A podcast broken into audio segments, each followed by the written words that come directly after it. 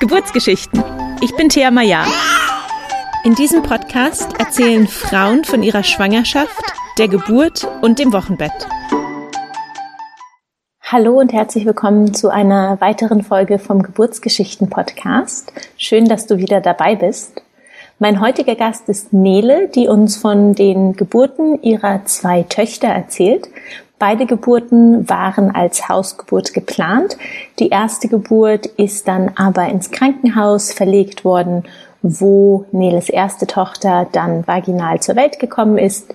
Die zweite Hausgeburt lief dann nach Plan und ihre zweite Tochter ist zu Hause auf dem Sofa geboren. Die Erfahrung von Schwangerschaft und Geburt hat Nele dazu inspiriert, Geburtsfotografin zu werden. Und ihr werdet in dieser Folge am Anfang ein paar Mal ihr Telefon piepen hören. Das liegt daran, dass an dem Tag, an dem wir die Folge aufgenommen haben, Nele in Rufbereitschaft war für eine Geburt, um diese zu fotografieren. Wir haben es aber trotzdem geschafft, die Folge noch komplett aufzunehmen. Also ich bitte die Störung am Anfang zu entschuldigen und danach läuft die Folge dann auch störungsfrei weiter. Bevor wir mit der heutigen Folge anfangen, noch eine Empfehlung von Herzen. Ich bin mir bewusst, dass diesen Podcast vor allem Mütter und werdende Mütter hören, aber heute habe ich noch etwas für die Väter, die auch zuhören. Und zwar möchte ich dir den Väterkreis von Christopher End vorstellen. Ich selber begebe mich immer wieder in Frauenkreise, weil es mir einfach gut tut, mich mit Menschen auszutauschen, die gerade in einer Leben, ähnlichen Lebenssituation sind wie ich. Und während es für Frauen und Mütter geradezu ein Überangebot an Kreisen und Workshops gibt, sind die Angebote für Väter eher selten. Christopher End ist Coach, Podcaster und selber Vater von zwei Kindern und bietet regel regelmäßig einen Online-Väterkreis an. Der Kreis der Väter ist ein Ort der Begegnung und des Wachsens. Über drei Monate hinweg machst du dich mit einem kleinen Kreis von Vätern auf die Reise zu deinem Vatersein. Es geht um die Beziehung zu deinem Kind, der Beziehung zu deiner Partnerin und vor allem um die Beziehung zu dir selbst. Und mit dem Rabattcode Geburtsgeschichten kriegen Väter 25 Euro Rabatt auf den nächsten Kreis der Väter, der am 28.04. startet. Alle Infos dazu gibt es auf christopher-end.de und dort dann unter Online-Kurse. Das Ganze werde ich natürlich nochmal in den Show Notes verlinken. Und jetzt viel Spaß mit der heutigen Folge. Hallo und herzlich willkommen, Nele. Schön, dass du uns heute von den Geburten deiner Töchter erzählst. Hallo, vielen Dank. Ich freue mich total hier zu sein und heute ein bisschen was zu teilen. Schön. Magst du dich erst einmal vorstellen? Wer bist du? Was machst du? Wie sieht deine Familienkonstellation aus? Ja, ich bin ähm, 30 Jahre alt inzwischen. Ähm, ich habe zwei Töchter geboren. Meine große ist jetzt fünfeinhalb und die kleine ist zweieinhalb. Und ja, ich bin verheiratet. Wir haben noch zwei Kater hier und wohnen in Hildesheim. Schön. Magst du gleich auch äh, erzählen, was du beruflich machst? Ja, klar. Also ich bin Geburtsfotografin. Ähm, das mache ich jetzt seit ja gut zweieinhalb Jahren. Ähm, oder nee, anderthalb Jahre sind es jetzt. Seit, genau, seit Sommer 2020. Und ähm, ja, bin da so mehr oder weniger reingerutscht, irgendwie auch durch meine zwei Geburten. Ähm, das war ein längerer Prozess, dass mich einfach nach der, Ge nach der Geburt von meiner ersten Tochter ähm, dieses Thema so sehr gepackt hat. Und dann hatte ich im Sommer 2020 die Chance, eine Geburt von einer Freundin äh, zu begleiten und zu fotografieren. Und ja, seitdem liebe ich das total und kann mir eigentlich keinen besseren Job mehr vorstellen. Hast du vorher schon als Fotografin gearbeitet? Ähm, nicht offiziell. Also ich hatte meine Kamera eigentlich fast immer dabei und habe sehr viel fotografiert, aber ich hab, bin nie darauf gekommen, das ähm, einfach so offiziell anzubieten. Genau. Und zur Geburtsfotografie, ähm, ja, kam ich schon das erste Mal bei meiner ersten Geburt, weil ich da mit einer Freundin drüber gesprochen hatte, ob sie vielleicht die Geburt fotografieren kann. Es kam dann aber leider nicht dazu, weil sie aus Hamburg kommt und ähm, eine längere Anfahrt hatte und es hat dann alles nicht gepasst. Jetzt im Nachhinein bin ich sehr traurig drüber, weil ich wirklich gar kein Bild von der Geburt habe. Ähm, genau, aber es ist schon okay. Und dafür mache ich jetzt die Erinnerung für andere. Gut, dann lass uns gleich anfangen mit deiner ersten Schwangerschaft und Geburt. War die Schwangerschaft geplant oder war das eher eine Überraschung? Die war geplant, aber es war auch eine Überraschung, weil es dann einfach sehr schnell ging. Und ähm, damit hatte ich nicht gerechnet. Also ich hatte mir schon länger Kinder gewünscht. Ähm, es war aber auch immer schon klar gewesen, dass noch nicht der Zeitpunkt gekommen war. Und ich war dann ähm, auch erst ein Jahr mit meinem Partner zusammen. Wir hatten ziemlich direkt über Kinder gesprochen. Es war klar, wir möchten gern Kinder zusammen haben. Und ähm, dann war es so, dass mein Partner immer gesagt hat, na, wir warten noch und ich möchte erstmal finanziell besser aufgestellt sein und noch so ein Jahr. Und ich dachte immer, oh Gott, das ist noch so lange hin. Und ähm, dann war es aber so, dass ähm, ja sehr spontan zwei Todesfälle in der Familie aufgetreten sind von meinem Mann, von zwei Menschen, die ihm sehr nahe standen. Und das hat seine Sicht auf das Ganze dann schlagartig verändert. Und er hat dann gesagt, boah, das Leben kann so schnell vorbei sein und warum noch warten? Also genau, er wollte irgendwie auch, dass die Familie dann weitergeht, dass es irgendwie weiter wächst. Und das hat mich dann schon ziemlich überrumpelt, als er das gesagt hat. Aber ich wusste auch, ja, das ist der richtige Zeitpunkt und wir sind bereit. Und ja, dann haben wir aufgehört zu verhüten und ich bin ziemlich direkt schwanger geworden. Hattest du frühe Schwangerschaftsanzeichen oder wie hast du gemerkt, dass du schwanger bist? Ja, ich habe meinen Zyklus sehr genau beobachtet zu der Zeit. Ich habe schon viele Jahre ähm, mit der natürlichen Familienplanung verhütet und immer jeden Morgen Temperatur gemessen und ich kannte meinen Zyklus sehr genau und ich wusste es direkt. Also das war gleich ziemlich klar, dass ich schwanger bin, auch weil meine Periode die hat zwar immer ein bisschen länger gedauert, also ich hatte lange Zyklen, aber die Hochlage von der Temperatur blieb einfach sehr konstant und ich wusste es einfach vom Gefühl her. Ganz kurz für die, die vielleicht nicht wissen, was die Hochlage ist. In der natürlichen Familienplanung NFP ähm, misst man die Temperatur und nach dem Eisprung steigt die Temperatur an und bleibt dann hoch und fällt dann entweder kurz vor der Menstruation oder mit der Menstruation wieder ab. Und wenn man schwanger ist, bleibt sie einfach hoch. Genau. Ja.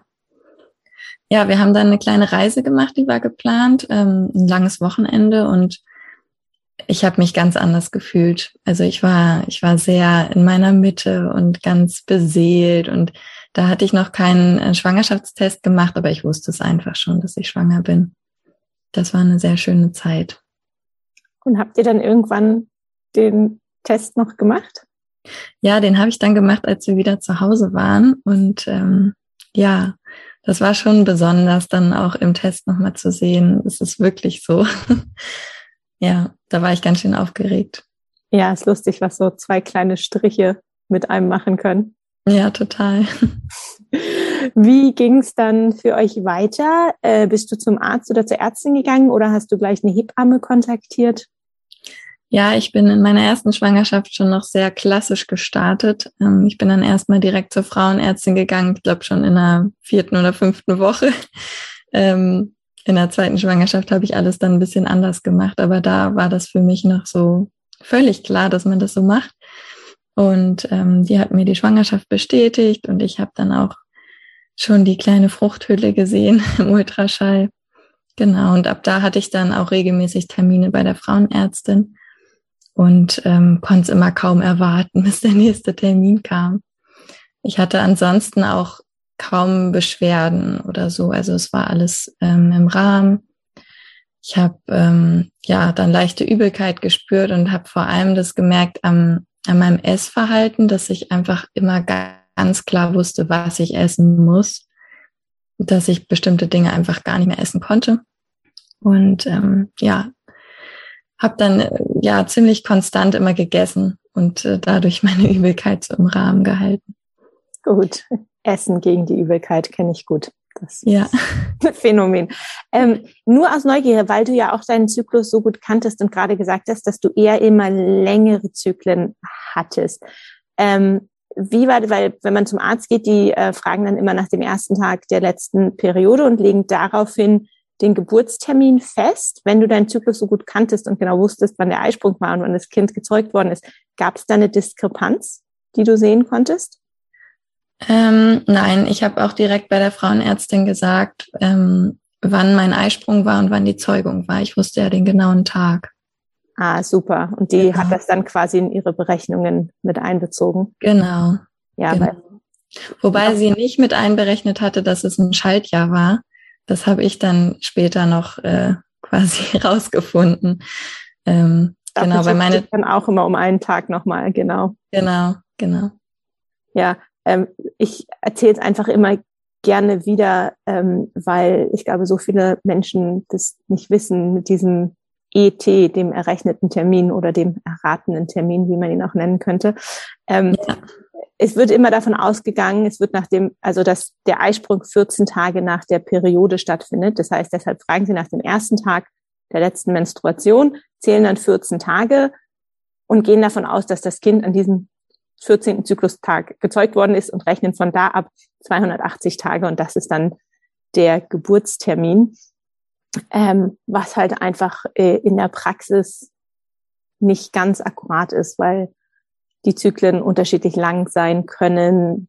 Sperma kann in der Scheide überleben. Das heißt, es muss gar nicht sein, dass quasi der Zeugungstag an dem Tag war, wo der Eisprung war.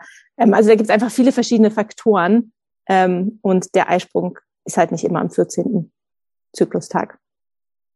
Ja, genau. Ja, und das war bei mir halt besonders wichtig, weil meine Tochter dann ja besonders spät auch kam und sehr lange über Termin gegangen ist. Und ähm, ja, da habe ich immer wieder mein Zyklusblatt rausgeholt und meine Hebamme hat sich den auch ganz oft angeguckt, den Zettel, ähm, weil sie auch immer wieder schauen wollte, stimmt das jetzt tatsächlich? Ähm, Genau. Aber super, dass du da auch eine Hebamme hattest. War auch nicht alle Hebammen, also nicht alle Frauenärzte und alle Hebammen kennen sich so im Detail mit dem Zyklus aus.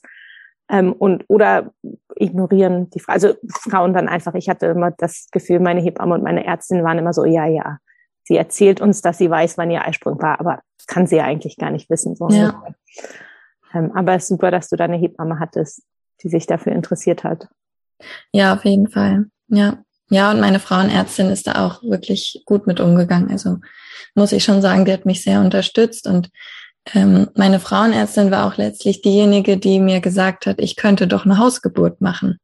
Das ist ja auch, glaube ich, eher selten, dass die Ärzte da so äh, unterstützend sind. Ja. Also sie war die erste, die mir, die mir das, diese Möglichkeit in den Kopf gepflanzt hat.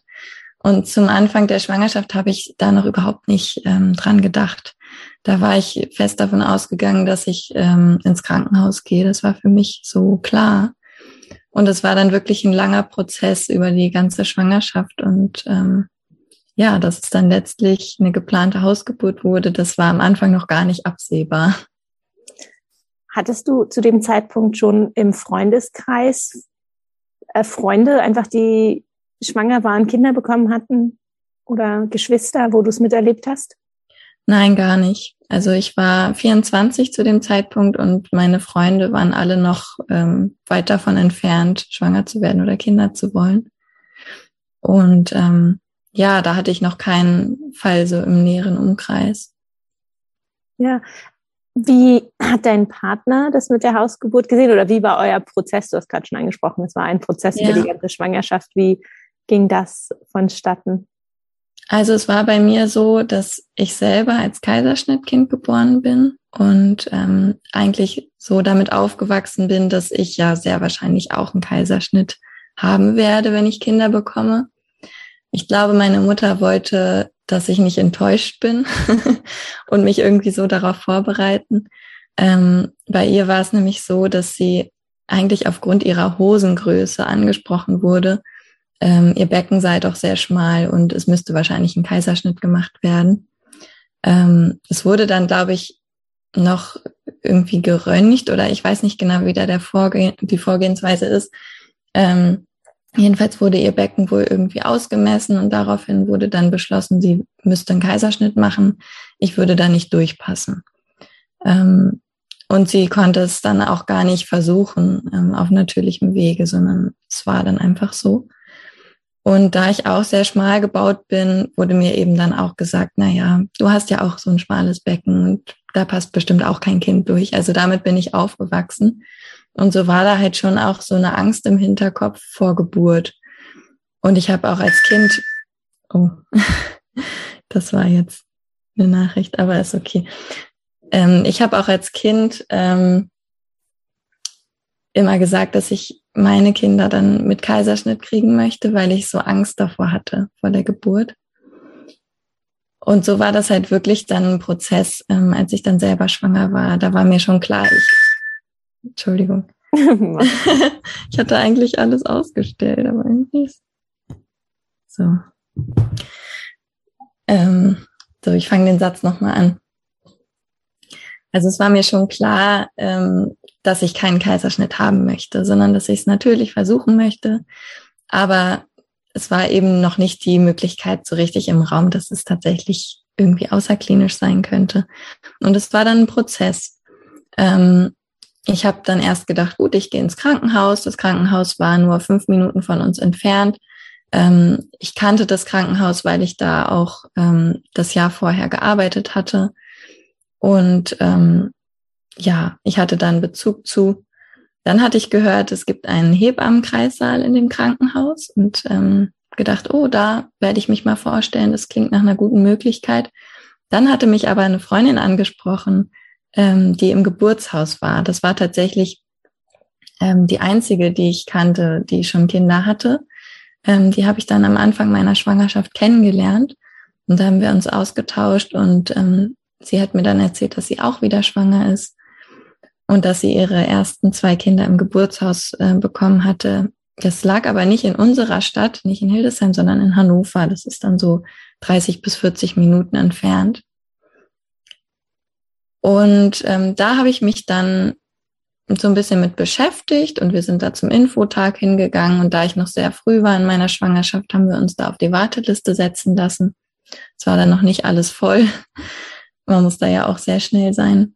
Ähm, ja, und dann hat uns das da ganz gut gefallen. Und ich hatte aber auch immer das Gefühl, na, irgendwas passt da noch nicht. Es war auch zu dem Zeitpunkt so, dass wir ein ganz kleines altes Auto hatten, was manchmal nicht anspringt. Ähm, und das war dann meine größte Sorge, dass die Geburt losgeht und das Auto nicht anspringt. und ähm, ja, wir sind dann trotzdem zur Vorsorge einige Male da gewesen im Geburtshaus. Und ähm, ich war dann schon, ja, Ende, also ungefähr um die 30. Woche rum schwanger. Da hat sich dann rausgestellt, dass denen ein Fehler unterlaufen war und ähm, ich gar nicht fest eingeplant bin, sondern halt tatsächlich immer noch auf der Warteliste stehe und dass es momentan auch nicht so aussieht, dass ich noch einen Platz bekomme. Und das hat mich dann ganz schön aus der Bahn geworfen, weil ich da wirklich schon ganz weit entfernt war von dem Gedanken, ins Krankenhaus zu gehen. Und da war für mich sofort klar, nee, das mache ich auch nicht. Ich werde es versuchen, noch eine Hausgeburtshebamme zu bekommen. Genau. Und zu dem Zeitpunkt war das relativ schwierig hier in Hildesheim. Wir hatten nur eine Hausgeburtshebamme, die aus Hannover hierher kam. Und ähm, ja, die Chancen standen eigentlich total schlecht, aber ich wusste, das ist der Weg und ich wusste, das ist mein Weg. Und es hat sich unglaublich stimmig angefühlt für mich. Und ich weiß noch, ich habe diese Hebamme dann angerufen ähm, am nächsten Morgen und es wurde so viel Energie frei auch bei mir. Also ich habe gleich gemerkt, das passt gut und ähm, sie hatte dann tatsächlich auch noch Kapazitäten. Also jetzt im Nachhinein betrachtet eigentlich so unwahrscheinlich, aber es hat dann noch geklappt schön. Und mit der hast du dich dann auch gut verstanden, weil ich kann mir vorstellen, es ist auch komisch, wenn man schon in der 30. Woche ist und vielleicht auch schon Beziehungen aufgebaut hat zu den Hebammen im Geburtshaus, dann nochmal zu wechseln. Ja, das ging. Das ging gut. Also ich hatte ja meine ganzen Vorsorgen ähm, bis dato dann bei, bei der Frauenärztin gemacht und ähm, war halt nur, ich glaube, dreimal im Geburtshaus gewesen. Genau. Also das war, das war okay für mich, auch weil ich dann gemerkt habe, ja, es hat ja wirklich auch nicht 100 Prozent gepasst beim Geburtshaus. Irgendwas war da ja für mein Gefühl einfach nicht stimmig und deswegen war das dann total gut. Also das hat sich dann so richtig, richtig angefühlt mit der Hausgeburt. Super. Ähm, wie ging es dir denn? Du hattest am, also gesagt, am Anfang äh, hast du gegessen gegen die Übelkeit. Ist die Übelkeit irgendwann weggegangen und wie ging es dir generell so im zweiten und dann auch im dritten Trimester? Ja, die Übelkeit ist äh, in der 13. Woche weggegangen, also so ganz klassisch, sage ich mal. Ähm, dann ging es mir ziemlich gut. Ich hatte nur zwischendurch dann eine kleine Blasenentzündung. Ähm, ganz leicht im Grunde nur, aber das ist zu einem Nierenstau geworden. Das war dann so eine Woche lang recht schmerzhaft. Ähm, aber mir wurde da gesagt, man kann da auch gar nicht so viel machen. Also es sei nur ein leichter Nierenstau. Es war zwar unglaublich schmerzhaft, aber ähm, ja, da war ich einmal im Krankenhaus dann zur Überprüfung, weil das am Wochenende war. Und da wurde mir gesagt, die Schmerzen hören dann spätestens zur Geburt auf. Damals war ich, ich glaube, in der 20. Woche oder so und habe noch gedacht, oh Gott, das soll ich jetzt so lange durchhalten. Aber es hat dann nach ein paar Tagen aufgehört. Ich glaube, es lag an der Lage des Kindes ähm, und dass das gar nichts unbedingt mit der Blasenentzündung zu tun hatte, sondern ähm, dass mein Baby da einfach irgendwie ja gerade schief lag und ähm, da was abgedrückt hatte. Genau.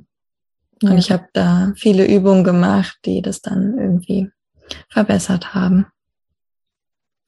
Genau, und ansonsten ging es mir wirklich sehr gut. Also ich hatte ähm, ja bis kurz vor Beginn der Schwangerschaft hatte ich noch im Krankenhaus gearbeitet in der Dialyse. Und äh, mein Arbeitsvertrag lief dann aber aus und dann hatte das ganz gut gepasst, dass ich dann, ähm, ja, ich habe mich dann selbstständig gemacht als Grafikerin zu der Zeit und hatte aber nebenbei wirklich sehr viel Zeit auch, die Schwangerschaft ganz zu genießen und habe mir ganz viel Zeit für mich genommen, habe auch ganz viel einfach im Bett gelegen und geschlafen oder als es dann wärmer wurde, äh, mich ganz viel in den Garten gesetzt, gelesen und dann auch viel auf die Geburt vorbereitet. Genau, also wenn ich so an die Schwangerschaft zurückdenke, dann ähm, habe ich immer ein sehr gutes Gefühl und sehr schöne Erinnerungen daran, weil das wirklich eine Zeit war, die, die ich so seitdem nicht mehr hatte, ähm, wo ich sehr viel Zeit für mich hatte. Schön. Du hast gerade schon erwähnt, du hast äh, viel gelesen und dich auch so auf die Geburt vorbereitet. Das wäre gleich meine nächste Frage gewesen. Hast du mit deinem Partner zusammen oder alleine einen Geburtsvorbereitungskurs äh, besucht? Oder ja, wie habt ihr euch auf das Thema Geburt und dann auch im Speziellen auf die Hausgeburt vorbereitet? Ja, ich hatte ähm, über Kontakte hatte ich erfahren, dass es einen achtsamkeitsbasierten Geburtsvorbereitungskurs gibt. Ähm, bei, ein, bei der Schwester von einer guten Freundin von uns. Der war in Eberswalde, also in der Nähe von Eberswalde und ähm, wir mussten da eine Weile hinfahren, aber ich wusste, das möchte ich unbedingt machen. Und das war ein Kurs für Paare über ein langes Wochenende. Ähm, da sind wir hingefahren, da war ich noch in der 20. Schwangerschaftswoche, hatte noch kaum Bauch und alle waren da schon hochschwanger, die da noch sonst waren. Ähm, aber das war eine sehr, sehr schöne Erfahrung und unglaublich schön. Ähm, dass wir uns die Zeit da genommen haben. Und das hat meinem Partner auch wirklich, ähm, ja, das Ganze nochmal viel näher gebracht, die Schwangerschaft und Geburt. Und ähm, ja, es ging da sehr, sehr um die Achtsamkeitsmethode im Grunde. Also wir haben viel meditiert und Yoga-Übungen gemacht und ähm, hatten sogar dann einen Tag, wo wir ja fast den ganzen Tag geschwiegen haben und ähm, schweigend dann Übungen gemacht haben, Meditationen und ähm, wir haben verschiedene Übungen auch gemacht, um mit dem Geburtsschmerz ähm, zurechtzukommen. Unter anderem so eine Eismethode. Also wir haben dann immer eine Minute lang unsere Hände in Eiswasser gelegt und geatmet gemeinsam und getönt. Und dann, um das so zu symbolisieren, wie kurz eigentlich diese Wehe ist, dann nach einer Minute ähm, die Hände dann rausgenommen und abgetrocknet und gewärmt. Und ähm, ja, da da hat die Leitung eben einen sehr schönen Fokus darauf gelegt, dass die Wehe ja eben wirklich nur knapp eine Minute geht in der Regel und dann immer wieder eine Pause ist. Und sie hat mich so sehr darauf ähm, vorbereitet, wirklich die Pausen auch zu nutzen und dann die Pause wirklich zu genießen und da zu entspannen. Das hat mir sehr geholfen für die Geburt, das muss ich schon sagen. Ja, ich glaube, das ist ein super Fokus, ähm, sich auf die Pausen zu freuen und nicht immer auf die, die, die Wehe zu schauen, sondern auf die Pause, die danach kommt. Ja. Genau. Und die Männer haben in dem Kurs die Übung auch gemacht. Das fand ich auch schön, dass wir Frauen dann auch ähm, die Männer dabei unterstützen konnten, sozusagen einen Positionswechsel hatten. Ähm, dadurch hat mein Mann dann, glaube ich, auch noch mehr verstanden, was es bedeutet und was auf uns zukommt. Klingt nach einem sehr schönen Kurs. Ja, total. Also kann ich nur empfehlen. Ich fand den wirklich total toll. Ja. Und generell, also mein Mann, der stand die ganze Zeit total hinter mir. Also bei allen meinen Überlegungen und Ideen. Ähm, der hat immer gesagt, du bekommst das Baby und dir muss es gut gehen und ich vertraue dir da total. Und das hat mir natürlich auch ähm, sehr viel Unterstützung gegeben. Schön. Wie ging es dir denn dann ähm, um den Termin herum? Du hattest schon gesagt, deine Tochter kam dann etwas nach dem errechneten Termin. Wie ging es dir so in den letzten Tagen und Wochen vor der Geburt?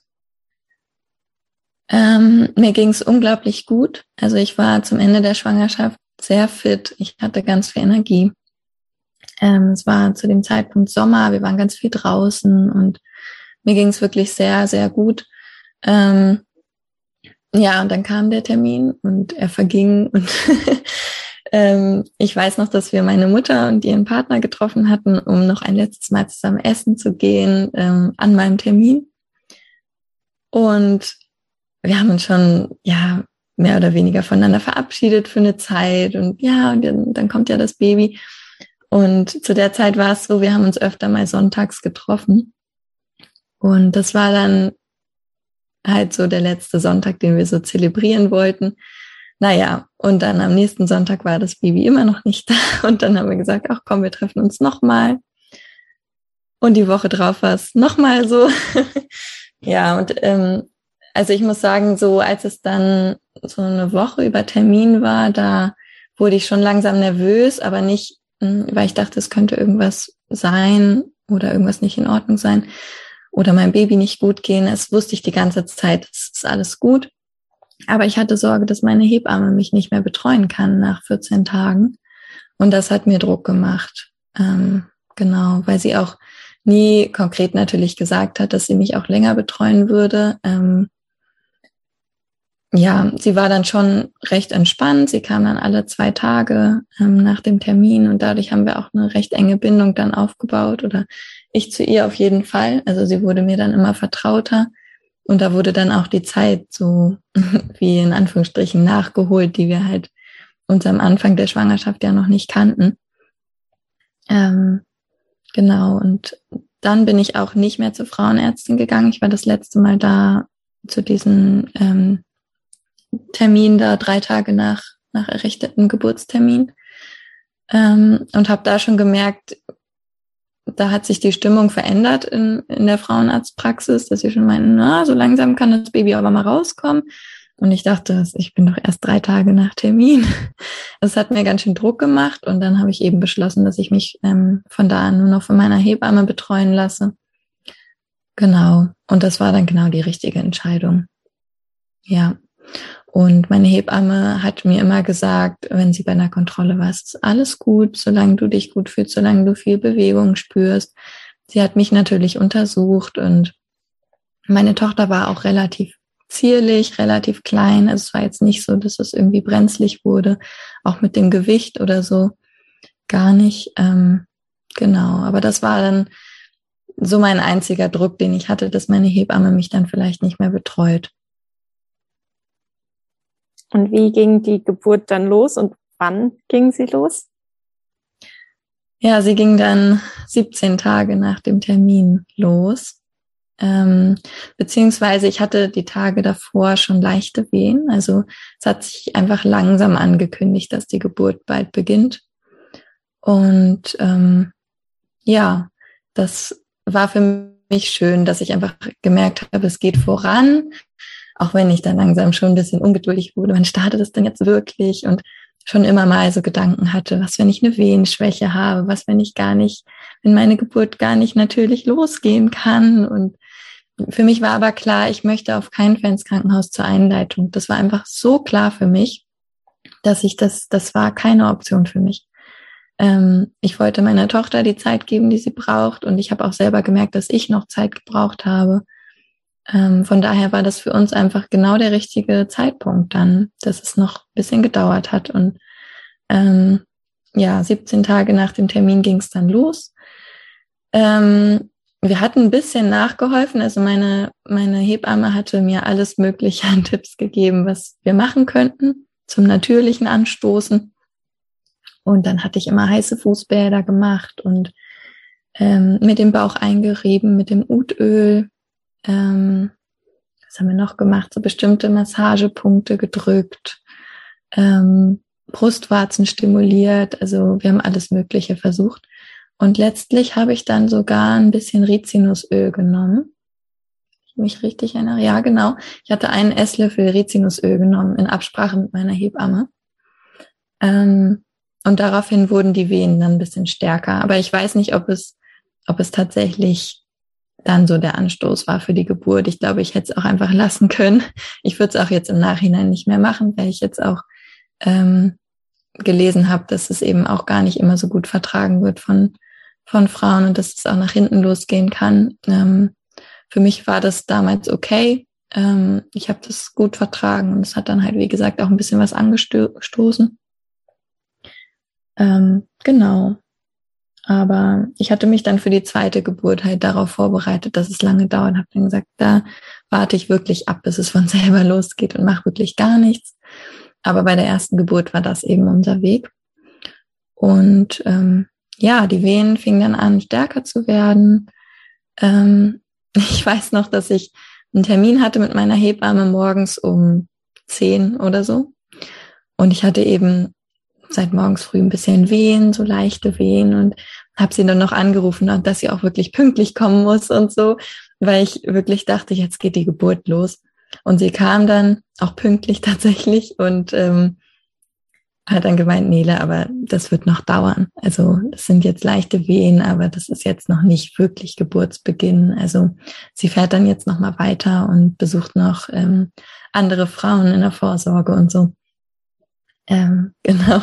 Aber da weiß ich noch, wie aufgeregt ich war, dass ich dachte, oh, jetzt muss meine Hebamme kommen, weil es jetzt losgeht. Aber es war eben eigentlich noch viel zu früh.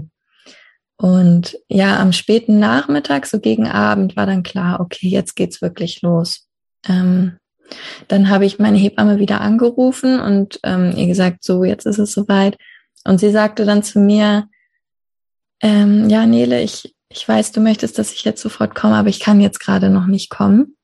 Ähm, und ich sollte mal eine andere Hebamme anrufen, die, für, die ich fürs Wochenbett hatte, ähm, dass die einmal kommt. Und ich wusste zu dem Zeitpunkt nicht, hä, warum kann sie jetzt nicht kommen? Na gut, dann ist sie vielleicht gerade noch bei einer anderen Frau oder weiter weg. Ähm, ja, und dann hatte ich meine andere Hebamme angerufen, die kam dann zur Untersuchung und sagte dann auch, okay, ja, die Geburt ist ähm, auf jeden Fall im vollen Gange. Mein Muttermund war schon halb geöffnet auf fünf Zentimeter und schon ganz weich. Und ähm, ja, sie sagte, es könnte jetzt tatsächlich in den nächsten Stunden soweit sein, dass das Baby kommt.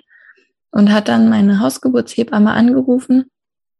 Und dann hat sich eben rausgestellt, dass sie bei einer anderen Geburt war zu dem Zeitpunkt und deswegen nicht kommen konnte. Und dann war das ein ziemlicher Schwebezustand, so zwei Stunden lang, weil ähm, meine Wochenbetthebamme eben äh, nicht versichert war für die Hausgeburten. Also sie, sie hätte mich nicht begleiten können. Und hat dann gesagt, sie bleibt jetzt ein bisschen, solange es einfach noch ne, regelmäßige Wehen sind, aber noch nicht so ernst wird. Aber wenn wir keine andere Hebamme finden, die kommen kann, dann äh, müsste sie mich ins Krankenhaus bringen. Genau, das war für mich dann schon so ein kleiner Schock und ich glaube, dass das auch die Geburt ein bisschen verlangsamt hat ähm, weil zu dem Zeitpunkt sah es wirklich so aus, dass alles ganz schnell geht und dann hat es aber dadurch eben doch noch länger gedauert.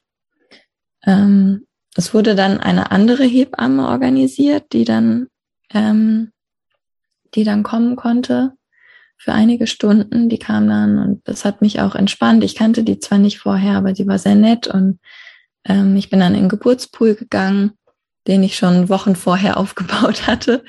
Ähm, ja, und das war für mich äh, der ideale Ort für die Geburt. Also ich war dann ähm, sehr, sehr lange im Geburtspool und habe das sehr genossen. Ähm, und konnte auch sehr gut mit den Wehen umgehen. Also ich glaube, dieser Geburtsvorbereitungskurs hatte mir da sehr geholfen und auch generell, dass ich ähm, viele Jahre vorher viel Yoga praktiziert hatte und viel Meditationspraxis hatte, ähm, dass ich da wirklich ganz bei mir sein konnte. Und ähm, ja, dann war es so relativ viel Wechsel zwischen den Hebammen, weil dann meine Wochenbetthebamme eben gesagt hatte, sie muss jetzt gehen, weil dann die andere Hebamme da war. Und dann kam meine eigentliche Hebamme auch noch so kurz vor Mitternacht dazu, ähm, als die andere Geburt vorbei war. Und dann ist die Hebamme, die zwischendurch organisiert worden war, wieder gegangen. Ähm, genau. Und dann war noch meine Hebamme eben da und eine Hebamme-Schülerin und mein Partner. Und so haben wir dann die ganze Nacht verbracht im Grunde. Ähm, ich war fast die ganze Nacht im Geburtspool. Und ähm, ja, mir war das bei der Geburt sehr wichtig, dass jemand da ist. Also ich habe gemerkt, ich, ich brauchte diese Rückversicherung oder diese Unterstützung. Ähm, habe dadurch aber vielleicht auch etwas zu sehr, ähm, ja, die ähm, die Verantwortung so ein bisschen abgegeben, würde ich so sagen. Also, dass ich auch sehr auf die Hebamme fokussiert war, dass sie mir sagt, was Sache ist und ähm, dass ich da ja das Vertrauen in mich zeitweise nicht so ganz hatte. Ähm, ja, und ich habe auch zu dem Zeitpunkt wirklich, ich konnte mir nicht vorstellen, dass da gleich ein Baby geboren wird. Also es war total abwegig für mich dass aus meinem Bauch ein Baby kommt, also dass ich das auch schaffe. Und ich glaube, da waren ähm, schon auch meine, meine Glaubenssätze noch ziemlich stark, ähm, dass es vielleicht doch ein Kaiserschnitt werden muss. Auch wenn ich das Gefühl nicht hatte. Aber dadurch, dass es so präsent war in meinem Leben, ähm, bis dahin, habe ich, glaube ich, schon so im Hinterkopf gehabt, vielleicht wird es ja doch ein Kaiserschnitt, vielleicht schaffe ich das nicht, vielleicht ist mein Becken zu schmal. Und das hat mich eben unter der Geburt auch so ein bisschen eingeholt. Und meine Hebamme hat aber immer wieder mich bestärkt und ähm, mir gesagt, hier schau mal, sie hat mir dann einen Spiegel geholt. Ähm, man hat schon die Fruchtblase gesehen, ähm, genau, die da schon langsam in den Geburtskanal gerutscht ist. Und ähm, ja, das war schon irgendwie aufregend für mich auch. Ähm, es war dann so, dass sich das Köpfchen über einige Stunden nicht richtig eingestellt hat. Das hat mich schon ein bisschen nervös gemacht. Ähm, meine Hebamme hat dann rausgefunden, dass ich so eine Muttermundslippe hatte. Mhm. Also quasi so eine kleine, ja, wie so ein kleiner Vorsprung, der am Muttermund noch war, dass er sich nicht komplett öffnen konnte.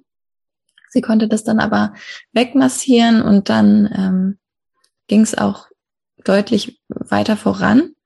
Ähm, aber das Köpfchen ist immer wieder in den Geburtskanal gerutscht und wieder nach hinten gerutscht. Und ähm, das ging dann über viele Stunden so. Also ich hatte dann schon Presswehen und ähm, ja, einen unglaublichen Druck mitzuschieben. Also ich, ich weiß auch nicht, auch nicht nach der zweiten Geburt, wie das gehen soll, das Baby rauszuatmen. Also das scheint bei mir einfach anders zu sein, dass das nicht so funktioniert. Ich hatte wirklich bei beiden Geburten einen dollen Pressdrang. Und ähm, ja, das war da auch so und halt über eine sehr lange Zeit meine Hebamme wurde dann auch irgendwann ein bisschen unruhiger und meinte so, wie, also ich gebe dir jetzt noch eine halbe Stunde, aber ähm, wenn sich da nichts weiter tut, dann müssen wir doch ins Krankenhaus fahren. Und ich war da schon so ein bisschen leidvoll und habe gesagt, oh, wie, wie hast du das so viele Male geschafft? Und sie hat ein paar mehr Kinder geboren als ich. Und ähm, ja, ich habe einfach nur gedacht, wie soll das gehen? Wie soll ich jetzt dieses Kind da rauskriegen? Und ähm, ja, war dann schon auch ähm, so an einem Punkt, wo ich gesagt habe, ich schaffe das nicht. Und letztlich ist das ja ein ganz normaler, üblicher Punkt unter einer Geburt, ähm, wenn die Geburt kurz bevorsteht. Nur das hat mich eben verunsichert, dass, dass es bei mir dann eben nicht voranging, sondern noch so lange gedauert hat. Und ja, es war dann tatsächlich so, dass sie dann entschieden hat, ähm, dass wir die Geburt verlegen und ins Krankenhaus fahren. In dem Moment war das auch total in Ordnung für mich. Ich habe ihr da vertraut. Dann gesagt, okay, gut. Ich wusste zwar überhaupt nicht, wie ich jetzt unter Presswehen mich anziehen soll und ins Auto laufen soll und da sitzen soll. Also ja, das war sowas von abwegig, aber ich wusste auch, okay, das ist jetzt, äh, es gibt jetzt keinen anderen Weg. Ich muss das jetzt irgendwie schaffen und dann ging das auch. Wir haben auch zum Glück im Erdgeschoss gewohnt, also mussten jetzt keine Treppen steigen oder so. Ähm, genau, da war es dann schon früh morgens. Ähm, ja, ich würde sagen so um halb sechs ungefähr. Und wir sind dann tatsächlich ins Krankenhaus gefahren. Es war ja nicht weit. Aber ich äh, konnte ja kaum sitzen. das war ein bisschen schwierig. Meine Hebamme hat dann immer gesagt, dass ich versuchen sollte, jetzt nicht mitzuschieben. Und ich, mir war das wirklich schleierhaft, wie das gehen soll. Ich habe dann immer auf geatmet und ähm, dann ging es irgendwie. Und wir sind dann am Krankenhaus angekommen. Ähm, meine Hebamme hatte dann einen Rollstuhl für uns schnell organisiert und hat dann das Auto geparkt, während mein Mann mich reingefahren hat wir sind dann wirklich, also es war wie filmreif. Wir sind wie, wie in so einem Hollywood-Film äh, da lang gerast über die Gänge und in den Fahrstuhl und dann ist der Fahrstuhl in den Keller gefahren, äh, statt nach oben. Und da sind ganz viele, ist ganz viel Personal aus dem Krankenhaus eingestiegen. Und die hatten alle die Ruhe weg. Ich habe da gestöhnt und geatmet und war ähm, wirklich merklich unter der Geburt. Und die haben erstmal überall die Knöpfe gedrückt, dass der Fahrstuhl an jeder Station gehalten hat. da dachte ich wirklich, ich krieg das Baby jetzt hier im, im Fahrstuhl. Und wir haben es aber noch bis oben geschafft, bis zum Kreissaal. Und die Hebammen haben uns da schon erwartet und schon von der Ferne gesehen und alles bereit gemacht. Und ja, dann sollte ich mich ins Krankenhausbett legen. Ähm, in Rückenlage natürlich ganz klassisch. dann hat man noch versucht, mir einen Katheter zu legen. Das hat dann noch ewig gedauert. Und ja, dann hat die Hebamme ähm, von dort, vom Kreissaal, ähm, mich untersucht und gesagt, das haben wir gleich. Und das war für mich so dieser Punkt irgendwie, den ich gebraucht habe, dass ich gemerkt habe, das haben wir gleich. Ach krass, dann, dann schaffe ich das jetzt. Also das war wirklich so ein Game Changer für mich in dem Moment. Das, was, was ich gebraucht habe. Irgendwie dieser Satz, der hat mir alle Kraft zurückgegeben und mich einfach glauben lassen, dass ich das jetzt wirklich schaffe. Und dann war meine Tochter innerhalb von ein paar Presswehen geboren. Ähm, es ging dann alles recht schnell. Ähm, meine Hausgeburtshebamme kam da noch rein ähm, und war an meiner Seite und hat mir meine Hand gehalten und hat mir auch in dem Moment, wo meine Tochter geboren wurde, gesagt, schau hin, Nele, dein Baby wird gerade geboren. Und ich glaube, ich hätte tatsächlich, ich, ich war so überall, dass ich, glaube ich, tatsächlich nicht hingeschaut hätte. Und ich bin ihr so dankbar im Nachhinein, dass sie mir das in dem Moment gesagt hat, weil ich dann dieses Bild gesehen habe, wie meine Tochter also mit ihrem Köpfchen geboren wurde und der Körper kam gleich hinterher. Und ähm, sie wurde dann, meine ich, kurz abgesaugt, weil sie auch, ähm, also weil das Fruchtwasser grün war tatsächlich. Das war auch der Grund, weshalb meine Hebamme verlegt hat. Ähm, das habe ich aber erst dann im Kreissaal erfahren. Das wollte sie mir da unter der Geburt nicht sagen, wahrscheinlich um mich nicht zu verunsichern. War die Fruchtblase noch zu Hause geplatzt oder ist die dann erst unter der Geburt geplatzt? Ähm, ja, genau, das hatte ich vergessen zu erzählen. Es war so, dass ähm, dass das Köpfchen sich ja nicht eingestellt hatte und ähm, meine Blase einfach zu voll war, meine, ähm, weil ich zu viel Urin in der Blase hatte. Und ich konnte aber nicht pinkeln unter der Geburt. Und ähm, meine Hebamme hatte mir dann zu Hause noch einen Blasenkatheter gelegt. Und ähm, dann hat sich das Köpfchen eingestellt und dann hatte sie die Fruchtblase geöffnet auf meinen Wunsch.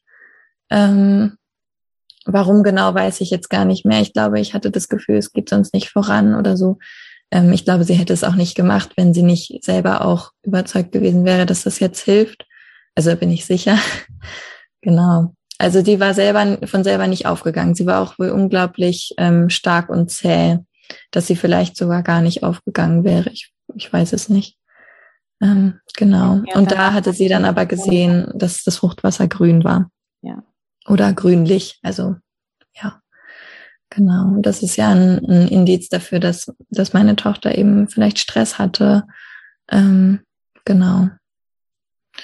Ja, und deswegen haben sie meine Tochter dann eben kurz abgesaugt, ähm, so einem kleinen Schlauch und mir dann direkt auf den Bauch gelegt. Und ich war wirklich erstaunt. Also ich war so erstaunt, dass da jetzt tatsächlich ein Baby ist. ich konnte das gar nicht fassen. Ähm, und war aber trotzdem auch relativ ähm, gefasst, so emotional. Also ich habe nicht geweint oder so. Es war, das war so völlig normal für mich. Ah, okay, ja krass, da ist jetzt ein Baby. Ich bin jetzt Mama. Wahnsinn. Wusstest du, dass du eine Tochter bekommst? Ja, das wusste ich. Das haben wir ähm, schon in der 15. Woche erfahren beim Ultraschall. Also relativ früh. Und das war für mich total schön, weil ich, ähm, also ich habe selber eine Schwester, wir sind halt zwei Mädchen zu Hause und gewesen und ähm, irgendwie hatte ich das immer so im Gefühl, dass ich auch ein Mädchen bekomme. Und trotzdem war es dann nach der Geburt nochmal so ein kleiner Schreckmoment, weil, ähm, weil die Hebamme und die Ärztin, also die beide waren anwesend dann unter der Geburt, haben mir beide zu meinem Sohn gratuliert. Und dann dachte ich, huch, haben die jetzt irgendwas gesehen, was ich nicht gesehen habe? Und dann habe ich aber nachgeschaut und nee, es war tatsächlich ein Mädchen. Also ich weiß nicht, wie die darauf gekommen waren, dass ich einen Jungen bekommen hatte. Ähm, genau. Ja. Weil wir jetzt schon sehr lange gesprochen haben, ähm, in ein paar kurzen Sätzen, wie war das Wochenbett und äh, das Stillverhältnis? Ähm, es war nicht ganz leicht mit dem Stillen. Ähm, meine Brustwarzen waren also ein bisschen zu klein vielleicht für meine Tochter. Also sie hat die Brust nicht so ganz fassen können und das hat mich ähm, ja die ersten Tage ganz schön emotional belastet, weil ich unbedingt stillen wollte. Und meine Wochenbetthebamme hatte mir dann geraten, so Stillhütchen zu nehmen. Und das wollte ich erst überhaupt nicht, weil ich dachte, dass das vielleicht eine Saugverwirrung dann ähm, ja zur Folge hätte. Aber ich habe es dann letztlich gemacht, weil es ähm, einfach nicht anders ging, weil wir es nicht hinbekommen haben. Und das hat dann alles verändert. Also sie hat dann diese Stillhütchen total akzeptiert und hat von da an unglaublich viel getrunken und ganz viel zugenommen. Und dann konnte ich auch nach zwei Tagen diese Stillhütchen schon wieder weglassen. Genau. Und dann hatten wir ein recht schönes Wochenbett. Genau. Das war sehr entspannt und ruhig. Genau, war ja auch das erste Kind und alles noch so ganz in unserem Rhythmus dann. Genau. Das habe ich sehr genossen. Schön. Wann kam denn dann der Punkt, dass ihr entschlossen habt, vielleicht noch ein zweites Kind zu bekommen? Das war relativ schnell. Also wir wollten eigentlich auch einen kleinen Abstand haben. Aber es hat sehr lang gedauert, bis sich meine Periode wieder eingestellt hat. Also ich habe ähm, den ersten Zyklus erst nach über zwei Jahren wieder gehabt, weil ich Wie eben auch die ganze gestillt? Ja, die ganze Zeit. Also ich habe meine große gestillt, bis sie dreieinhalb war.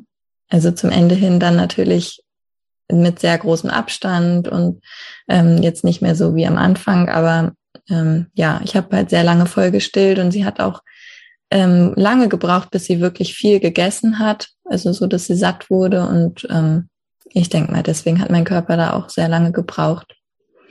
Ja, und nach ihrem zweiten Geburtstag kam dann meine Periode wieder und da war dann für uns auch direkt klar, dass wir das dann jetzt auch versuchen, dass wir gar nicht erst verhüten wollen. Genau. Und dann bin ich auch wieder direkt schwanger geworden. ja. Und deswegen haben meine Töchter so knapp drei Jahre Unterschied vom ja. Alter her. Wie war die zweite Schwangerschaft? War die wieder übel im ersten Trimester oder war es anders diesmal? Und das war alles sehr, sehr ähnlich. Ja, also mir war auch wieder übel, aber ich musste mich auch nie übergeben. Ähm, ich habe mich sehr ähnlich gefühlt in der Schwangerschaft. Das Einzige war eben, dass ich schon eine Tochter hatte und ähm, mich deswegen nicht so gut ausruhen konnte, so viel wie ich gerne gehabt hätte. Ich war sehr müde auch. Ähm, Genau, aber ansonsten war alles gut. Also da hatte ich auch keine Wehwehchen oder irgendwelche Probleme. Ja. Stand für dich gleich fest, dass du nochmal eine Hausgeburt planen möchtest? Ja, das stand direkt fest. Ich habe auch direkt mit dem Test meine Hebamme angerufen. Und für mich stand auch fest, dass ich in dieser Schwangerschaft ähm, Hebammen betreut ähm, sein möchte. Und ich bin dann nur zu einem Ultraschall gegangen, zu dem mittleren und war sonst gar nicht bei meiner Ärztin. Genau. War dann nur bei meiner Hebamme, also bei meinen beiden Hebammen, bei meiner Hausgeburtshebamme und meiner Wochenbetthebamme. Und das war total gut. Also es war ein bisschen anders dadurch, dass ich dann eben viel mehr auf mich so zurückgeworfen war und eben nicht diese Bestätigung von der Ärztin regelmäßig gekriegt habe, dass alles gut ist und so. Und eben dann auch keine Ultraschalls hatte.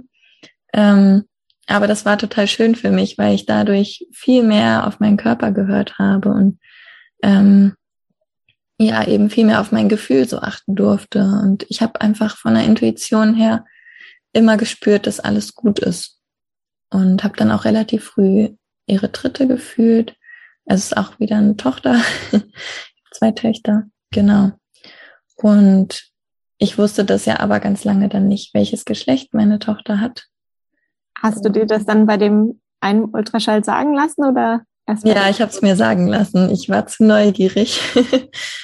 Obwohl ich es auch immer total schön finde, wenn, wenn man sich überraschen lässt. Aber ähm, es ist ja immer eine Überraschung, egal wann man es braucht. Ja, genau, genau. Ja. Ähm, hattest du denn mit deiner Hebamme nach der ersten Geburt nochmal ein Gespräch darüber, dass sie quasi am Anfang nicht da war, weil sie noch bei einer anderen Geburt war? Ich vermute einfach mal, ich, das kann immer bei Hausgeburtshebammen passieren, dass eine Frau, in dem Fall du, zwei Wochen über den Termin gegangen ist, die andere Frau vielleicht zwei Wochen vor ihrem Termin ihr Kind bekommen hat und dadurch die Überschneidung war. Gab es da nochmal irgendwie Gespräche oder hattest du da Sorgen, dass sie wieder woanders sein wird und nicht bei dir? Ähm, ja, wir hatten da ein Gespräch. Das war tatsächlich so, dass, ähm, dass, dass meine Geburt einfach, also meine Geburt war ja sehr viel früher angedacht und Anfang des Monats und äh, hat sich jetzt überschnitten gehabt mit der Geburt Ende des Monats. Also es kann halt einfach passieren. Es war sehr unwahrscheinlich, aber es ist eben passiert. Genau. Und diesmal war es so, dass meine Hebamme sagte, sie ist dann im Urlaub ähm, nach meinem Termin. Ich glaube, sie wäre dann noch eine Woche oder zehn Tage, bis zehn Tage nach Termin wäre sie da gewesen. Ähm, und dann im Urlaub eben. Genau. Das hat mir dann so ein bisschen Stress gemacht. Aber es war auch gleich klar, sie hat auf jeden Fall ähm, Backup-Hebammen und da wird auf jeden Fall jemand da sein. Genau. Und dann habe ich da auch drauf vertraut. Und letztlich ging die Geburt dann tatsächlich auch vor Termin los. Also drei Tage vor Termin okay. äh, kam dann meine zweite Tochter. Wie ging es dir in diesen Tagen vor der Geburt? Gut. Ähm, ich habe schon gemerkt, dass es beschwerlicher wurde als bei meiner ersten Schwangerschaft. Aber an sich ging es mir total gut ich habe halt überhaupt nicht damit gerechnet, dass es schon losgehen könnte vor Termin. Also wirklich so gar nicht. Und ähm, als ich dann Wehen bekommen habe, habe ich auch erstmal gedacht, das sind jetzt Übungswehen, Senkwehen. Das kann ja nicht sein. Ähm, ja, und ich hatte aber diesen Punkt genau an dem Tag, wo es losging, wo ich gemerkt habe, ich bin jetzt bereit für die Geburt. Es ist alles vorbereitet. Das Baby darf jetzt kommen. Also ich bin jetzt fertig. Ich, ich habe alles gemacht und bin einfach mental und emotional auch darauf eingestellt. Und ich glaube, das hat die Geburt dann auch angestoßen, dass ich wirklich bereit war. Und das war ich eben bei der ersten Geburt lange nicht. Da habe ich immer gemerkt, ich bin noch nicht bereit. Und ich glaube, das hat ganz viel damit reingespielt. Ja. ja. Ähm, wie ging es dann weiter? Die Wehen fing an. Hast du gleich die Hebamme angerufen oder erst noch ein bisschen gewartet? Mm, die Wehen fingen am späten Abend an und ich habe dann erst noch gewartet, weil ich es einfach noch nicht so glauben konnte und war dann die Nacht über auch wach, ähm, weil ich auch nicht schlafen konnte und habe dann die ganze Nacht so mit mir verbracht. Ähm, habe das total genossen, in der ruhigen Wohnung im Dunkeln hier rumzulaufen und die Wehen so langsam zu veratmen. Und ich habe meine Hebamme dann erst um vier Uhr morgens angerufen, ähm, was sie mir auch so ein bisschen vorgehalten hat. Meinte, warum hast du dich nicht gleich gemeldet? was ich jetzt auch als Geburtsfotografin total verstehen kann. Ähm, ich möchte auch immer sofort Bescheid wissen, wenn es losgeht, einfach um mich schon mal darauf einzustellen ähm, und eventuell dann Termine zu verlegen und so. Ja, aber da dachte ich halt, gut, vielleicht ist es ein Fehlalarm und ich möchte sie jetzt nicht unnötig wecken. Ähm, genau. Und es hat sich dann aber herausgestellt, dass sie wieder bei einer anderen Geburt war und gar nicht geschlafen hatte. und wir haben dann vereinbart, dass sie um ich glaube, acht Uhr morgens oder so kommt. Und wenn sich ähm, vorher schon was tut, dann sollte ich Bescheid sagen. Genau, und ich habe dann meine Mutter kontaktiert, dass sie ähm, unsere große Tochter abholt, wenn die wach wird. Ähm, das war so um sieben, da kam dann meine Mutter und ich habe dann aber auch gemerkt, es fühlt sich für mich nicht gut an, wenn sie dabei ist. Also ähm, ich wollte, also meine Mutter hat dann auch im Nebenzimmer gewartet, weil ich das, ich wollte mit niemandem reden und wollte mich nicht unterhalten und fand das irgendwie komisch, dass meine Mutter dabei war. Ähm, deswegen habe ich sie im Nebenraum warten lassen, bis, bis unsere große Tochter dann aufgewacht ist. Und es war dann eigentlich total schön, dass meine Tochter noch ein bisschen dabei war.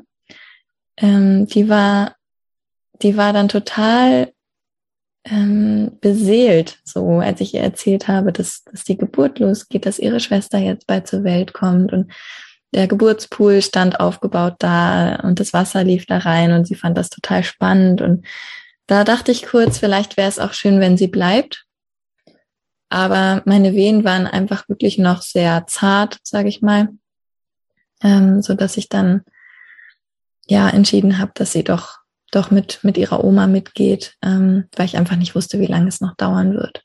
Und das war dann auch schön, also einfach auch wirklich die Ruhe zu Hause zu haben, nur ich und mein Partner und meine Hebamme kam dann um acht. Ähm, wir haben dann entschieden, dass sie noch ein bisschen spazieren geht und danach hat sie sich ähm, bei uns im Nebenraum hingelegt und ein bisschen geschlafen, weil sie ja eben die Nacht auch die Geburt hatte.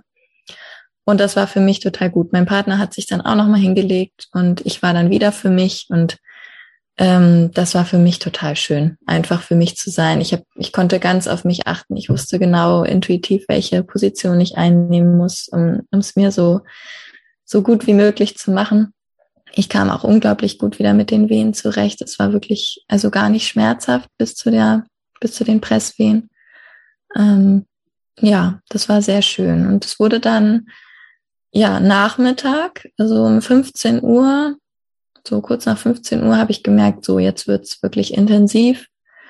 Ähm, da habe ich mich dann seitlich aufs Sofa gelegt und dann ist meine Tochter irgendwie so ins Becken gerutscht, dass ich sofort einen Pressdrang hatte. Und ich habe dann äh, meinen Partner gebeten, dass er die Hebamme aufweckt und ähm, ja, sie kam dann dazu und da hat mich dann schon so ein bisschen die Angst eingeholt, dass es wieder so sein könnte wie beim ersten Mal. Aber die haben mich beide total motiviert und gesagt, es ist jetzt schon ganz anders und man sieht schon das Köpfchen und ähm, ja, sie wurde dann tatsächlich auch innerhalb von wenigen Presswehen geboren. In der Seitenlage auf dem Sofa, da hattest du die genau. nochmal gewechselt. Ja. Ja, ich war ähm, am Vormittag war ich kurz im Pool, so für eine halbe Stunde, aber habe einfach gemerkt, für die Geburt ist es nicht das Richtige. Also das war so klar, da haben die Wehen wieder aufgehört oder wurden ganz, ganz wenig und wieder unregelmäßig. Und ähm, ja, ich hatte schon in der Nacht gemerkt, dass es eben besser anläuft mit den Wehen, dass ich, ähm, dass da mehr vorangeht, wenn ich laufe und mich hinstelle. Und das habe ich dann auch die ganze Zeit gemacht und habe mich dann eben nur so, ja, kurz nach drei habe ich mich dann hingelegt und da ging es dann richtig voran. Genau. Es ist nicht meine Lieblingsposition, ich fand es sehr ungemütlich, ähm, aber es ging dann eben so schnell und ja, äh, meine Hebamme sagte dann noch zu meinem Mann, ja, also wenn, wenn Nele in den Pool möchte, dann müsstest du das Wasser nochmal warm machen und er ist wie von der Tarantel gestochen aufgesprungen und hat dann versucht, das Wasser noch über den Schlauch, über den Balkon ähm, teilweise abzulassen, damit er warmes nachfüllen kann und so. Und dann war die Balkontür offen und er ist dann runtergelaufen und die Haustür stand offen und es war dann sehr unruhig plötzlich. Und ich kam überhaupt nicht dazu, ihm zu sagen, Moment mal, bleib doch mal hier, das Baby kommt jetzt. Ähm, ja, und dann kam er irgendwann wieder hoch, um dann noch was am Pool zu richten. Und dann habe ich ihm gesagt, Moment, warte, bleib jetzt hier, wir kriegen jetzt hier unsere Tochter. Genau. Und dann ging es ja auch ganz schnell. Und mich hat es überhaupt nicht gestört, dass die Türen alle offen waren. Also die Nachbarn haben dann später auch rückgemeldet, dass sie überhaupt nichts mitgekriegt haben, obwohl es mitten am Tag war. Genau. Und ja. Haben Sie die dann gleich auf den Bauch gelegt? Ja, die Hebamme hatte sie, also ich habe sie genommen mit Hilfe der Hebamme. Ähm, wir haben sie neben mich gelegt also quasi schon auf meinen Bauch, aber ich lag ja seitlich. Und ähm, das war total, schön, total wow einfach, ähm, dass sie dann da war und ich sie sehen konnte. Und sie sah so anders aus als meine erste Tochter. Sie hatte schon viel mehr Haare. Und ja, das war einfach ein unglaublicher Moment, den man, glaube ich, auch als Mutter einfach nicht vergisst. Ähm, ich habe den immer noch ganz präsent. Und da hat auch meine Hebamme Fotos gemacht tatsächlich. Ähm, also ja, ich hatte sie schon bei, bei den Presswehen gebeten, ein Foto zu machen, um, weil wir keinen Spiegel hatten, um zu sehen, wie weit das Köpfchen schon ähm, rausgekommen war. Und ähm, ja, und dann hat sie auch äh, mit meinem Handy Fotos gemacht, als meine Tochter geboren ist und dann bei mir lag. Und wir haben sie dann ganz in Ruhe begrüßt und ähm, ja, dann verschwimmt ja jegliches Zeitempfinden. Also sowieso bei Geburt, aber wenn sie dann da ist. Also ich erinnere mich nicht mehr, wie lange wir so da lagen. Irgendwann habe ich dann angefangen zu stillen und das hat auch von Anfang an super gut geklappt. Weißt du noch, wann die Plazenta nachkam? die kam relativ schnell. Also ich hatte dann auch immer wieder ähm, ja so Blutungen, die mich irgendwie so ein bisschen verunsichert haben. Also meine Hebamme sagte immer, nee, ist alles im Rahmen, alles gut. Aber ich wollte dann auch, dass sie schnell kommt. Ähm, ich hatte bei der ersten Schwangerschaft eine Vorderwandplazenta und diesmal eine Hinterwandplazenta. Und ähm, dachte, vielleicht verhält sich das dann irgendwie ein bisschen anders. Ähm, bei der Vorderwandplazenta hatten die mir im Krankenhaus ein bisschen auf den Bauch gedrückt, damit die geboren wird. Das kam auch, also die kam auch relativ schnell. Und diesmal, ähm, ja, hat es vielleicht eine halbe Stunde oder so gedauert. Also auch nicht so unglaublich lange. Genau, und dann kamen die. Schön. Wie war dann das Wochenbett und die Stillzeit mit deiner zweiten Tochter? Also die Stillzeit ähm, war total gut. Das lief alles super. Ich hatte halt auch ja meine große Tochter noch gestillt zu dem Zeitpunkt und das hat mir beim Milcheinschuss unglaublich geholfen, weil meine kleine Tochter von Anfang an sehr gut geschlafen hat. Die hat auch teilweise so bis zu zehn Stunden in der Nacht geschlafen und das hat meinen Brüsten natürlich gar nicht gut getan. Und dann habe ich teilweise meine große Tochter geweckt, damit sie einmal was abtrinkt. Das hat sie dann sehr gerne gemacht. Das heißt, du hast das Tandem-Feeding gemacht, beide gleichzeitig oder zur gleichen Zeit gestillt? Ja, genau, aber nicht lange. Also ich habe dann schnell gemerkt, dass mir das echt zu anstrengend ist und zu viel. Und habe dann mit der Großen auch gesprochen. Die durfte dann ähm, halt noch eine Weile, dann noch ein halbes Jahr jeden Morgen irgendwie so drei Schluck trinken oder so. So hatten wir das vereinbart, weil sie drei war. Ähm, genau, aber das war eigentlich dann nichts mehr. Also es war wirklich zum Milcheinschuss so akut und dann habe ich entschieden, nee, das, ähm, das ist mir zu anstrengend. Genau. Und das Wochenbett an sich war schon auch ein bisschen schwierig für mich, weil ich einfach emotional ähm, sehr viel auf uns ab, äh, Aufs und Abs hatte. Ähm, also es war jetzt nicht nur so schön und harmonisch, auch weil mein Mann dann mit, ähm, mit unserer großen Tochter viel unternommen hat, damit sie sich nicht langweilt zu Hause. Und es war ja auch Sommer und es war viel los und schönes Wetter und unglaublich warm. Und ich konnte nicht raus und ähm, war auch körperlich einfach nicht so weit. Ich habe immer, also beide Male länger gebraucht, um wieder auf die Beine zu kommen. Ähm, ja, und konnte so zwei Wochen lang auf jeden Fall ja fast nur liegen und kaum laufen, weil ich den Beckenboden auch sehr gespürt habe. Genau, und auch danach war es dann noch ein bisschen schwieriger. Also ich bin auf jeden Fall jemand, der, der viel Erholung und Zeit braucht nach der Geburt. Mhm. Genau. Und da habe ich mich manchmal dann ein bisschen einsam gefühlt, ähm, wenn ich so alleine mit dem Baby zu Hause war. Und ähm, ja, ich glaube, sollte ich das nochmal erleben, würde ich mir irgendeine Art Unterstützung holen fürs Wochenbett oder eine Dula, die sich dann auch vermehrt kümmern kann und da ist. Ja. Ja, das kann ich nur empfehlen, eine Wochenbett-Dula. Ja. Stillst du deine kleine Tochter immer noch oder habt ihr abgestillt? Ich still sie immer noch. Also sie ist jetzt ja zweieinhalb und ähm, es nimmt langsam ab einfach von mir aus, weil ich immer mehr mit ihr jetzt auch darüber spreche und merke, also wenn sie ab und zu am Tag stillt, ist das okay. Ich still aber auch schon jetzt fast ein Jahr äh, nachts nicht mehr.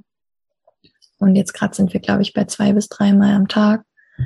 So kurz. genau. Aber ja, ich hatte mir eigentlich immer erhofft, dass, ähm, also bei beiden, dass sie von sich aus dann irgendwann aufhören und das Bedürfnis gestillt ist. Aber so war es leider nicht. Und so wird es, glaube ich, diesmal auch nicht wieder sein. Ja. Ja. Wunderbar, Nele, vielen Dank. Ähm, für die Hörerinnen, Hörerinnen und Hörer, die vielleicht auch in deiner Ecke wohnen und Interesse an Geburtsfotografie haben, wo kann man dich finden? Ähm, ja, bei Instagram unter Geburtsfotografie unterstrich Hildesheim oder auf meiner Website unter nelehagfotografie.de. Ja, die Links tue ich auf jeden Fall nochmal in die Show Notes für diejenigen, die das jetzt nicht so schnell mitschreiben konnten. Nele, vielen, vielen Dank für deine beiden doch sehr unterschiedlichen Geburtsgeschichten. Ja, sehr gerne. Ich fand es schön, sie zu teilen. Wenn dir die heutige Folge mit Nele gefallen hat, dann würde ich mich sehr über deine Unterstützung freuen. Es gibt verschiedene Möglichkeiten, wie du den Podcast unterstützen kannst. Zum einen kannst du den Podcast bei deinem Podcast-Anbieter abonnieren. Du kannst mir eine Bewertung bei deinem Podcast-Anbieter hinterlassen. Besonders freue ich mich natürlich immer über die 5-Sterne-Bewertungen. Du kannst den Podcast aber auch einfach mit Freundinnen und Freunden teilen, so dass noch mehr Menschen ihn hören können. Oder du kannst mich finanziell unterstützen auf buymeacoffee.com slash Geburt. Dort kannst du mir virtuell einen Kaffee kaufen und somit den Podcast unterstützen. Vielen Dank.